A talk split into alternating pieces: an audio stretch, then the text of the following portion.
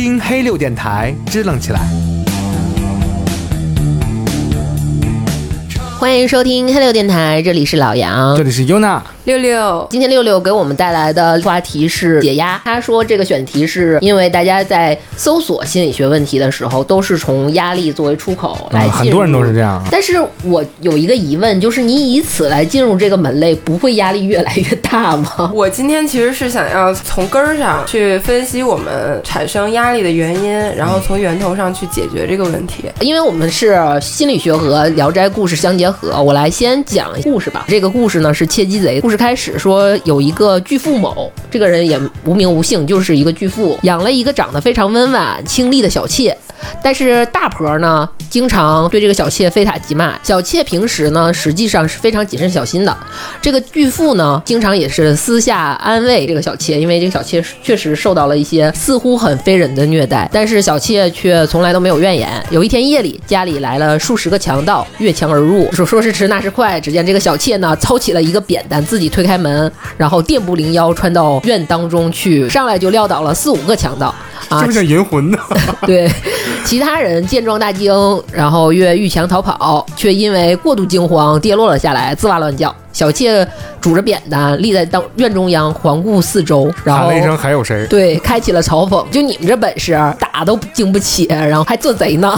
然后他说：“我不杀你们，杀你们我嫌丢人。”然后就任由他们。然后巨富某就非常震惊，一身武艺是吧？，对，往上倒，这个小妾的老爹呢，往小了说呢，就是专业武术学校的老师；往大了说呢，就我们比较熟悉《水浒》里，嗯林冲就是枪帮教头。嗯林冲的武力值在《水浒》里，一卢二关三林冲，就是《水浒》二十四猛将里面。就是整个《水浒》的这个对武力值，它是排第三的啊，你就可想而知，这个小妾的老爸教出小妾如为什么会武功值如此之高啊？吓死了！啊，然后这小妾就是说，那个我就是我爸是一个枪法老师嘛，然后我尽得他老人家的真传，百人难敌。史料上能记载，第一个百人难敌的就是项羽啊，就女版项羽，你可以想象一下，力拔山兮的那个。然后听完大婆讲讲自己曾经下过黑手，就特别想剁手，就是保命的瞬间就瞬间变闺蜜了。但是小妾在这个期间就是丝毫没有做过任何越吕的行为。然后当邻居问这个小妾的时候，对，邻家大嫂问小妾说：“你为啥削那些强盗跟削小动物一样，但是你却这么能温顺的对接受大婆的黑手呢？”然后小妾就回答说：“说这是我的身份，我就应该受这样的一个安排。”就没有什么好怨言的。然后听到这儿，大家就觉得小妾更加贤惠了，然后这个故事就结束了。我们来看看怎么引引入我们今天小六六要聊的压力性的话题。嗯，我捕捉到的信息就是，这个小妾她其实是有反抗那个大老婆的能力的，但她并没有反抗。这个和我们今天要讲的主题很像，就是在整个职场的环境当中，她可能会有上下级的这种关系，然后包括小妾跟她那个大老婆之间，其实也存在着一定的，在当时那种环境下是上下级的关系。是。然后在这样的关系下，我们可能会有很多想做却不能做，或者说我们想都没想过，我们只能服从，不得不服从的这种状态存在。然后在这种状态下，我们可能会产生一些压力，然后这个压力会导致我们在整个的这就上下级的这种体系当中，会有一些不舒服的行为，以及产生可能心理或者生理上的一些反应。我是觉得它里面是有一点点抗争的，是，这是这个机制的妾他选择的方对式。嗯、对，王玉阳的那个故事，他不叫窃鸡贼，他就叫贤窃。嗯就他一直在说这个妾很贤惠的这一面，但是他强调的重点是这边。对，但是蒲松龄在里面是除了他武力值高强，我觉得有引到下面那个隐藏的部分，机制，他为后来考虑和他在这个家里如何安身立命的，我觉得这跟今天小六六要聊这个解压的是有异曲同工之妙的。我听这个故事挺解压的。对，但是我们说的这些是没有理论支持的，压力到底从何而来？然后，它究竟是什么东西？对，这这个是需要我们小六六来给大家带的。这种对，其实为什么我们要解决压力，也识说我们在这样的一个体系当中可能会有一些不舒服的状态出来，然后那我们把这个压力解决掉了之后呢，我们可能会在这个体系里面能够更好的生存下去。我们刚刚说的那个切鸡贼其实也是一样的道理，就是你能找到一个自己舒服的方式去应对你跟你上级之间的这个关系是很重要的。你一旦活得不舒服了，那你很容易就崩溃了嘛，对吧？要不然就信仰之跃。对我们现在面临着很大的压力，但是我们还是不鼓励说以这种直截了当的方式去解决这个问题，对吧？对其实你也没有解决这个问题，你只不过是逃避避了嗯对你把这个问题留给了你的周围最亲密的人。对。逃课了，这个是。那他是个法师啊，逃课打法最多。嗯，但是真的是不鼓励这样，这种行为是非常非常悲惨的一种事情。今天不谈这个新闻了，我觉得谈这个新闻有点丧，就是还是让小六六哥先从理论上聊聊这个。我们搞这个心理学的专题，其实也是为了说，呃，能够多一种视角去还原你当时经历的那个事情，然后你站出来，然后去看清楚这个事儿它本来的面貌是什么。然后一旦你看清楚了，其实解决方案也就随之而来了。有那么容易吗？大部分我们面临的压力都是你没有看清现在正在经历什么。最因为最近的一些社会新闻的一些原因，去年的时候，这些大厂有一大波的裁员，是因为我也无兴趣进入大厂，所以对大厂的情况不是很了解。你作为厂也挺大，你厂也挺对大。作为那个经常活跃于各大呃大厂中的小六六，别介，这天天跳槽是怎么着？具体来跟我们说说这个事儿。不光是说有大厂员工会经历这些，随着我们慢慢长大，需要承担的也越来越多。我们经常会说中年危机、躺平、秃头，这种其实都是我们在面对压力的时候做出的种种反应。其实这种压力我们每个人都在面临着，嗯只不过是大厂的问题比较突出，因为它大规模的裁员，然后波及到的面儿比较广，所以大家都在讨论这个事儿。但其实你要是回到你自己的生活当中，真的是每个人都会经历过三四十岁的那个坎儿，然后都、都知道它意味着什么。所以就是我们今天把压力这个事儿拿出来，单独的说一说，我们在生活当中有哪些可以通过自己的认知去解决这个压力的问题。有人说心理学大全告诉我了，心理学大全心理学大全什么鬼 可？能某一本书，就是他看到了一些心理学鸡汤也好，听着这个就是个 骗子。对对，有人说心理学大全告诉我了，吃甜食可以分泌多巴胺，让自己变快乐，对不对？这不是正确的废话吗？那我吃对就会让我快乐。这句话说的对，嗯没错。但是就像是感冒，你吃药确实可以缓解你当时的不舒服，但是它治标不治本。反正是我自己扛过去的，对吧？就不吃七天好，吃药一个礼拜好，差不多啊。对，持续性的压力来的时候，你一直吃甜食其实是不现实的。俗话说“擒贼先擒王”，我们今天就来看看这给我们造成压力的贼子到底是谁，然后从心理学的角度看看如何从根本上去解决掉它。好，要治根儿了是吧？中国古典名著《孙子兵法》曾说：“知己知彼，百战不殆。”这文案一套一套的啊，没错没错没错，嗯，我们想要战胜它，首先就得了解压力到底是什么，它是如何发生的。嗯，所以到底有没有办法可以彻底解决掉它？我可以负责任的说，可以，甚至可以解决掉我们大部分的压力。哎，我到这儿我想插一句，就有的人说活明白、活通透、看开了，是因为他看透了吗？就明白那个压力是什么了，然后他虽然说不出来，但是他感受到了，所以他就那个压力好像就没了，所以他就看起来非常的正向。我觉得你说的这个活明白了，其实有点像《窃鸡贼》里面的那个窃，就是他其实找到了一个让自己很舒服的方式。嗯，你如果要是能找到这种方式，也可以啊，就很好呀，对吧？所以我就不会去看心理学大而全且。你说的那种活明白了，比如说我们会以易经去解答所有的问题，嗯比如说用易经去学英语单词，用易易经的方式去拍照、摄影。我理解是说，他给了你一套非常明确的方法论和一套正常的一个。准则或者是一个体系，你只要按照这个准则和体系嗯，去做，那你就能表现，至少你感觉上和别人看起来你都是活明白了的这么一个状状态啊，懂了。其实是一样的，就是如果说你要是通过易经那一套看明白了，那也不是不可以。你要是说我通过了解星座，然后我能解解读，我能自洽，然后我能让我自己变得更快乐，我觉得没问题啊。每个人都有自己生活的方式嘛，对吧？但是今天我其实是想跟大家说，就是因为有很多人他困在这个压力的这个困境里面，他没有办法找到这个能够自洽的方式。然后，那我们今天就以一种科学的态度来看待压力这件事儿，然后我们看看怎么样能够把这个事儿给解决。呵，这压压力这事儿，你这口味调的够足的，来，你赶紧说吧。对，所以说压力，首首先我们要讲这个压力它到底是什么？维基百科给出的定义。哎，那个不存在的网站是吧？啊，你你来念念。对，科学上网。对，维基百科给出的解释是说，压力无论是生理的、生物的还是心理的，都是有机体对于压力源的反应。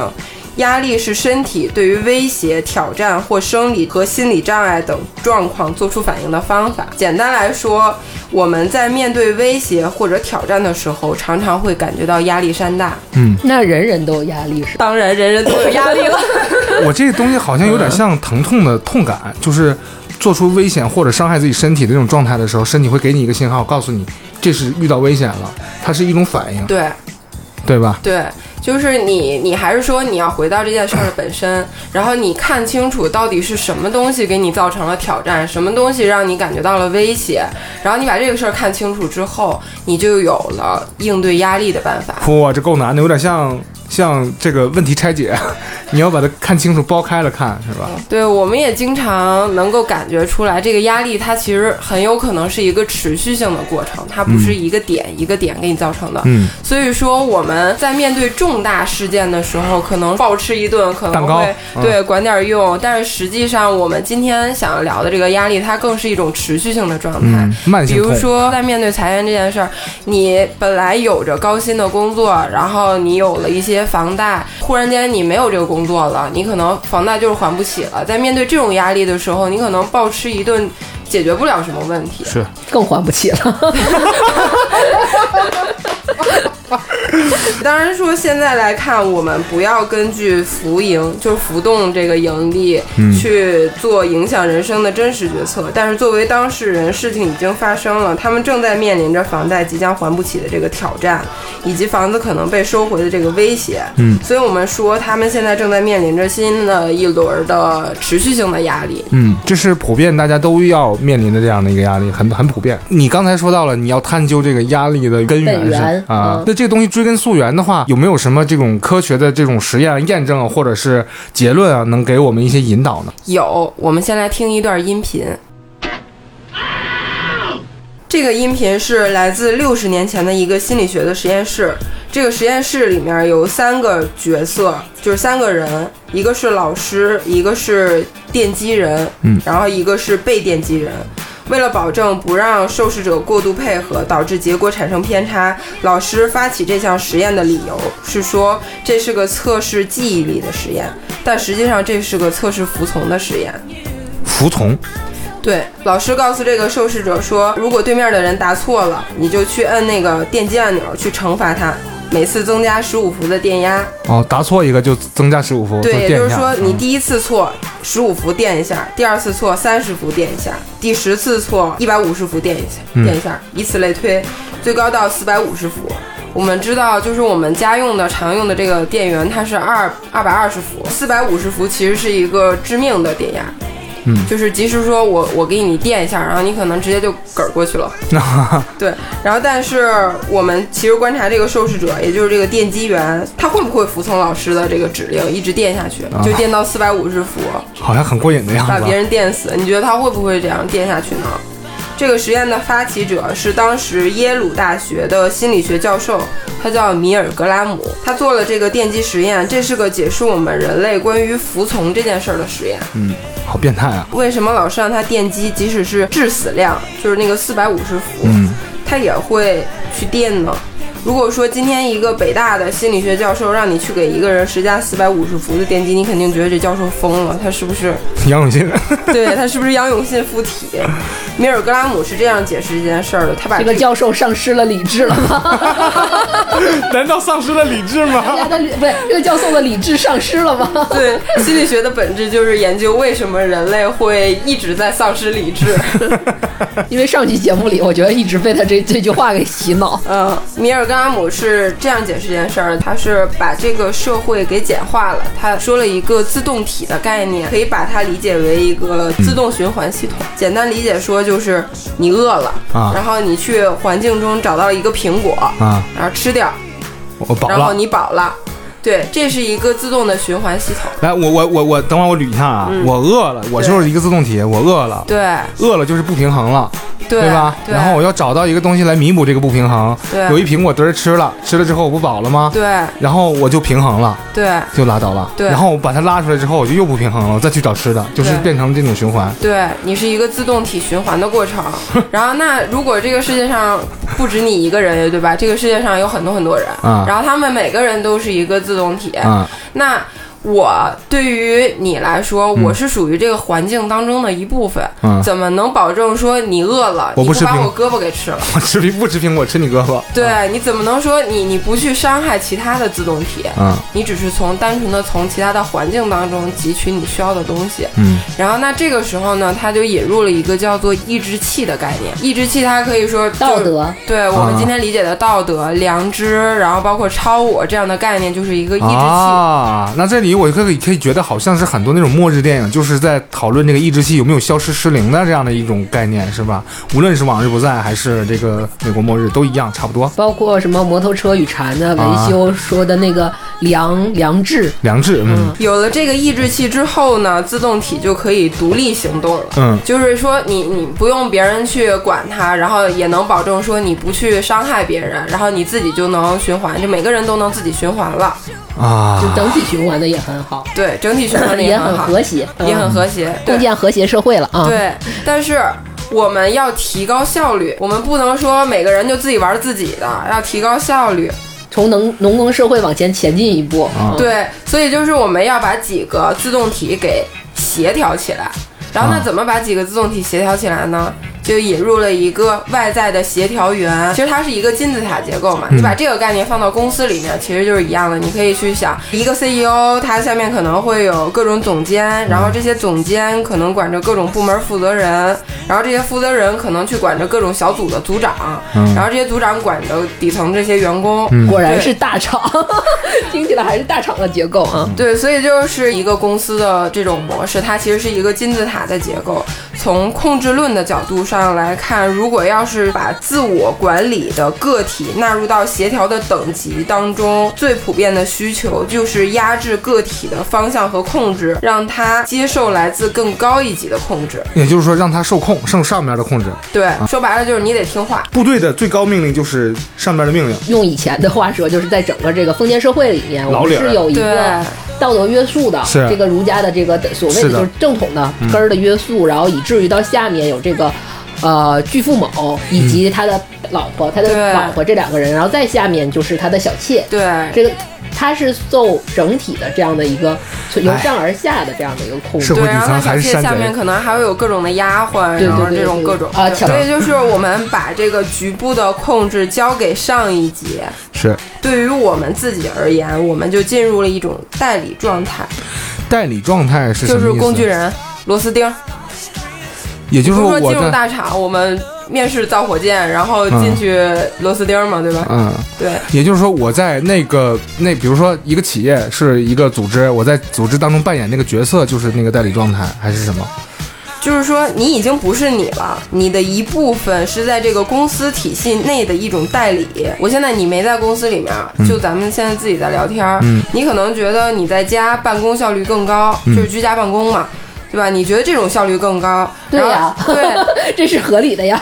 对，就是现在可能我们大家每个人都这么想，但是你在公司里，然后领导一通协调之后，告诉说你得去公司上班，然后你就得去公司上班了。嗯，然后就是这种你听从领导的安排，这个就是你把自己的一部分交给了公司，然后你的这一部分就形成了一个代理状态。就换到故事而言的话，就是说她已经不是枪棒教头、枪棒教师的女儿，哦。也不是那个武功高手的女侠，不是就是那个，但她她的日常状态实际上就是一个妾。对。就是应该服从大婆，对。然后服从她老就就就这个巨富某老爷嗯。巨富某的这个妾，然后是成为一个贤良淑德，他是这样说的：代理状态最重要的功能改变体现在态度的转变上。具体来说，进入一个权威体系中的个体，不再认为自己的行动是出于个人的目的，而是把他自己看作一个代理，执行另一个人的意愿。执行领导的意愿呗。对嗯，一旦这个个体以这种方式去看待自己的行为，他的行为和内在运转就会出现重要的改变。这种态度转变非常的强烈，我们可以这样认为，它导致个体进入了另一个状态，完全异于进入等级结构之前的状态。也就是说，你在这个公司里面的这个态度和你在外面自己活动的这个态度是完完全全不一样的。嗯换了个人一样。嗯，对，然后你在那里边是个工具，但是你在外面是你自己，这个是不一样的。这就是代理状态。代理状态的反义词是自主状态，也就是说，个体认为自己按照个人的意愿行动。嗯，啊，这个是书里面给这个代理状态的一个解释。哎，我说一下我的理解，一个人就是工作狂，在外面工作，在家里面也投入那种工作状态，实际上他就是没有那个自我状态的体现了。我只能说，就像那个妾一样，他自己是找到了在这个里面能够把等级关系还有他自我的那种处理的非常好的一个但模式是。，但是啊在这些过作品当中去呃描述这样一个角色的时候呢，往往他把，比如说我们把它看成成一个自动体，OK，但是他这个自动体的这样一种状态和方式，已经伤害到其他他家庭其他的一些自动体了。这就是以前的这种影视作品和现代影视作品两个不同的导向。嗯，以前我们可能塑造说这个人爱岗敬业，嗯，但是现在我们大部分影视剧里面体现的就是说，这个人像你说的是工作狂，然后他好像是个独立的人，嗯。他完全，尤其是女性嘛，很多都是这种 狗血剧里面都是一个独立的独立女性嘛，嗯都市丽人然后她啊。呃特别热爱自己的事业，然后整个就是工作狂的一个状态，但是他忽略了他的家庭。我们会更注重的是他描写他忽略他家庭的部分，嗯然后让我们现在所有的人的导向是，你不只要独立，还要回归家庭，扮演你的社会位置。就是当我们在代理状态发生的时候，啊，然后我们就会觉得自己不会再为自己的所作所为去负责，因为我是在执行另一个人的意愿。哎，我有有点有点这种感觉啊。比如说某个某个保安说，这是我们公司规定，你赶紧滚。这是我们公司规定，虽然不合理，但是我公司规定，你滚，对。对吧？对。啊，你看不起谁家保安？别说，就是因为不接待产妇嘛，对不对？你说这个责任是要那个保安来负吗？他在代理状态里，他不可以让人进，因为现在疫疫情的状状况下，对，这个对在那个行，在那个对，在那个里面确实是这样的，就是每个人都在坚守自己的岗位的职责，我不能允许别人在我这儿有任何一对一丝一毫的漏洞，我要坚守这个，我不能有其他的东西，所以我也不需要为这件事儿负责，因为我只是在执行我的任务。在这种情况下，其实就是代理状态的化身嘛。我们不是说鼓励这种代理状态，但实际上就是我们要看清楚，它就是这么发生的。嗯，我们得知道它发生了什么。再回到刚才的那个电击实验，因为我们刚才说为什么到四百五十伏它还是会去按下那个电击的按钮嘛，对吧？所以米尔格拉姆是这样解释的，就是因为这个人他身处代理状态中，嗯，所以他觉得是老师让我去执行这个的，有什么后果应该老师负责，我只是去负责执行。我去按钮，嗯所以他的理智丧失了，是吧？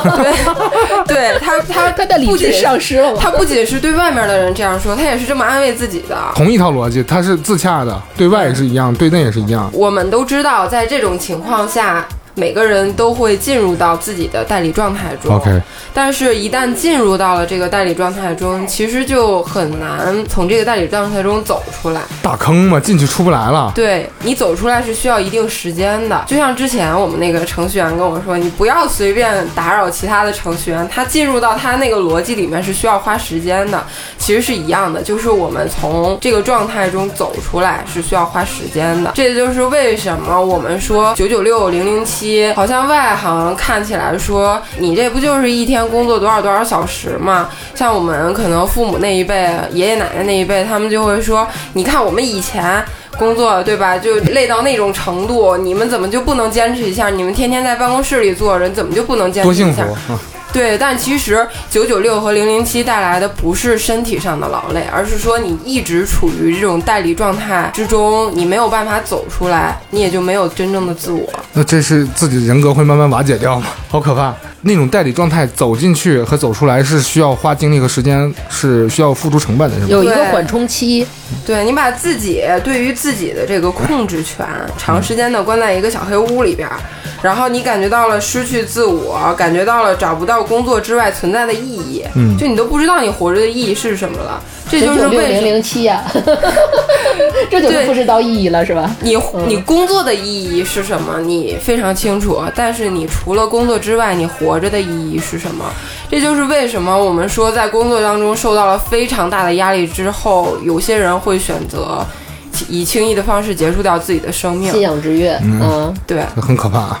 很可怕。但是我还是不能理解他们。但我虽然知道他们这么做是因为压力大，但是我不能理解，可能我没到那个状态里面去，我你不能理解他们的信仰之跃，因为他们这属于很严重的情况了嘛。是但如果说我们每个人身上都有的，就是持久的压力下会产生的一系列的副作用，比如说秃头、失眠，然后各种焦虑这种情况。暴躁，对，我们知道压力是什么，压力的来源，其实这一切都是代理状态存在太久导致的。你看小妾，她等到了一个机会，来了珊姐，机会来了，终于到我 show time 是吧？然后她做了一系列操作之后，而且还很机智的给自己留了后路，立了棍儿，对吧？在村里立了棍儿，那真是立棍儿。那老 老厉害了是吧？那她有这个好运气和她有这个实力去解决这个问题，我们怎么去找到这个机会，或者铺一条能属于我们自己的路？的状态下，而是日常生活中。对，找一些什么办法去能瓦解掉这些压力和焦虑呢？我们的这些压力来源，其实说白了还是代理状态存在太久导致的嘛。然后，那我们就要找办法，说怎么样才能不让这个代理状态存在太久。所以就是。河里的摸鱼其实是一种解决办法，就是我们在 你说这我爱听啊，对，就是你你在这种比如说午休的时候，你吃完饭了，然后一个小时你干点自己喜欢干的事情，嗯你找一找自我，从这个代理状态里面走出来。比如说三点的下午茶时间，你去点一杯奶茶，去楼下溜溜弯儿，你塑造出一种边界。就是你很清晰的告诉自己，我什么时候是在工作，什么时候是在找回自己，嗯你有一个很清晰的边界。嗯然后你把这个边界感建立出来之后呢，你其实这个压力就已经被缓解掉了一大部分了。你就不会说啊，我这个九九六零零七我都没有自我了，我这个白天在想工作上的事儿，晚上还在想怎么甩锅，对吧？然后你就不会一天到晚都沉浸在这些事儿里面了。我估计你是不是曾经有过这个经历啊？就是你很有可能说你一直在高强度的工作，然后一直在跟其他部门的人对接，然后有各种各样的不透明的信息。下班之后还得开会，说谁呢？说谁呢？你们俩说谁呢？什么是下班？什么是下班儿？对，就是你可能会有各种各样的问题在你工作当中出现，然后这些问题其实是解决不完的。你怎么样能够找到这个边界，合理的给自己放一个小假？在这个一天当中，你可能早上九点到晚上九点，这个时间是卡死了的，你必须在工作场所出现。但其实，在这个工作什场所，么叫早上九点晚上九点？你视我国劳动法为无误是吧？普遍现象，我们说的是普遍现对象。勤奋度嘛，勤奋度指标考核，一看就知道你是哪来。来的。你 你没有办法跟这种制度进行抗争，但是你有办法自己在这个制度里面找一个给自己放假的方式。嗯，啊，我觉得这个是我们缓解这个九九六零零七的压力的一个好办法。既然我们没有完整的假期，但是我们可以化整为零，有一个自我认定的分散的假期。对，就像是潜水的时候有那种气势，就是水面上它上面还有气儿，你能找那种空，对吧？对，我想举个小例子，我十几年前工作的时候啊，有一个前辈，他比我大两三岁，然后这个小哥呢，他逗，他喜欢听朋克，然后他就把电脑插上耳机，然后自己带着听歌。我说你这听歌，那你能集中精力去去写稿子吗？然后他说我不带上听这些东西，我就不是我了。当时我小啊，我不懂什么意思，我觉得真朋克，对吧？这么热爱朋克，但是可能他是不是在找补一种拒绝对拒绝代理状态，想要找到自己他那种状态最舒服，他才能投入工作。他这种方式可能就是我们经常说的，我要是写一个什么东西，我得听个白噪音啊。啊，对对对，然后这样的话，我能集中精力去干一件什么事儿。然后当你集中精力把这件事儿干好，可能是一种非常高效的方式。然后把这件事儿干好之后，你你会有更多的时间去自由处理。哦，我觉得这个你说到了我们电台的根本，嗯，就是因为可能我有一些朋友，他们对电台没有那么了解，然后在我做电台之前，他们问我为什么会对电台感兴趣。是因为在我干活的时候，我听歌真的会越越听越丧，以至于我也想信仰之跃一下，随时打开任任任意一扇这是你窗去的方式对，这是我的方式。然后我在那个时候，我选择的就是去听电台，以至于我对电台有了一个自己的一个情感。然后我觉得我也要用爱发电，然后去做我自己的电台，这也是我们做电台之间的一个初心吧。嗯，哎，这么说起来，好害羞的样子。对 他是用另外一种方式来拒绝这种。对，每个人都找到自己的方式。对，我也希望能用我这种方式来帮助大家。听咱们电台就学会高级的词儿了，那个叫什么？平衡自我是吧？但是我们找到一个高级的词儿叫什么呢？叫做调节这个代理状态侵蚀自己的这样的一个程度，有点像这个黑西变身虚化之后，三秒钟如果不摘面具，他就变虚了。他现在能变五十秒了，对吧？他找到那个平衡状态就越来越久了。对，其实这个代理状态，它终极意义就是你找到自己的这个边界感嘛，对吧？然后把这个工作和生活给分开。这个时候，其实我特别想说一个岳云鹏的例子，嗯，就有一次岳云鹏在采访里面说到，他在上台之前接到了一个电话，然后那个电话里告诉他说他父亲去世了，过世了，嗯对，然后他挂掉电话之后呢，依然继续上台表演节目，嗯就是还是欢声笑语的把他那段相声给说完了。嗯，然后那场节目表演完，他走下这个舞台之后，就立刻崩溃大哭。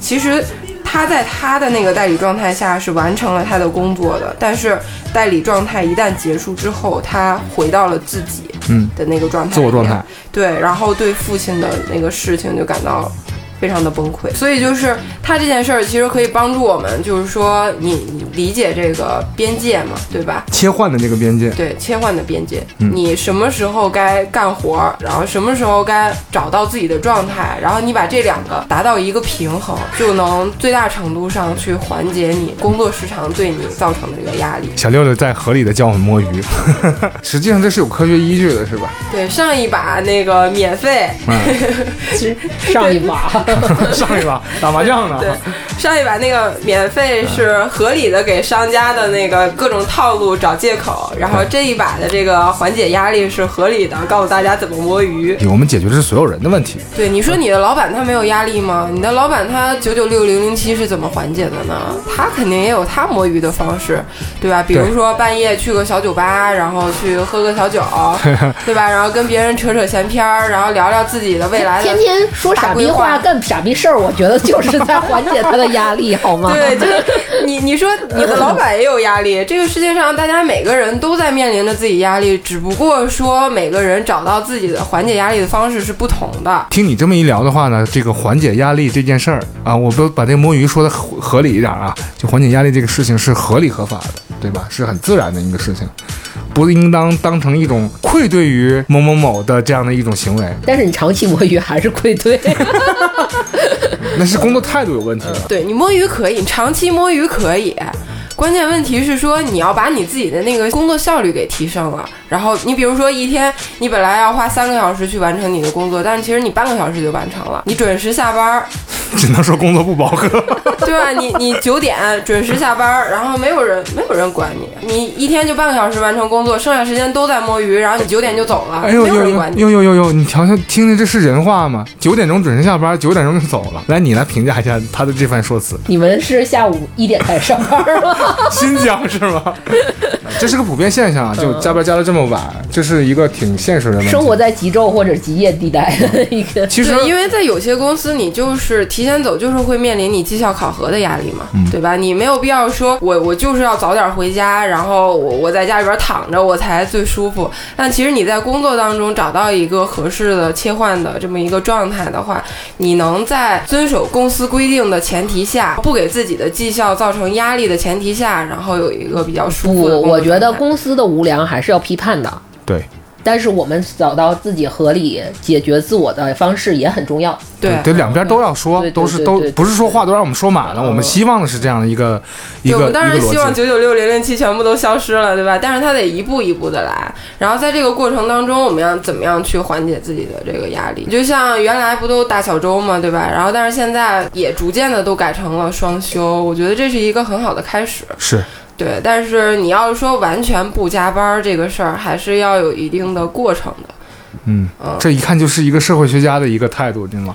慢慢来，对吧？这个事情是慢慢渐渐你。赶不赶得上？那我不管，反正我告诉你慢慢来啊。但现在有个好的开始了，确实有很多大厂取消了大小周。对我们不是为了慢而慢，而是说你这个东西一旦一刀切之后，对社会造成更加混乱。对后果，然后这个后果不光是说对于这些公司会有影响，我不管，我难受，我不它对整个经济都会造成影响。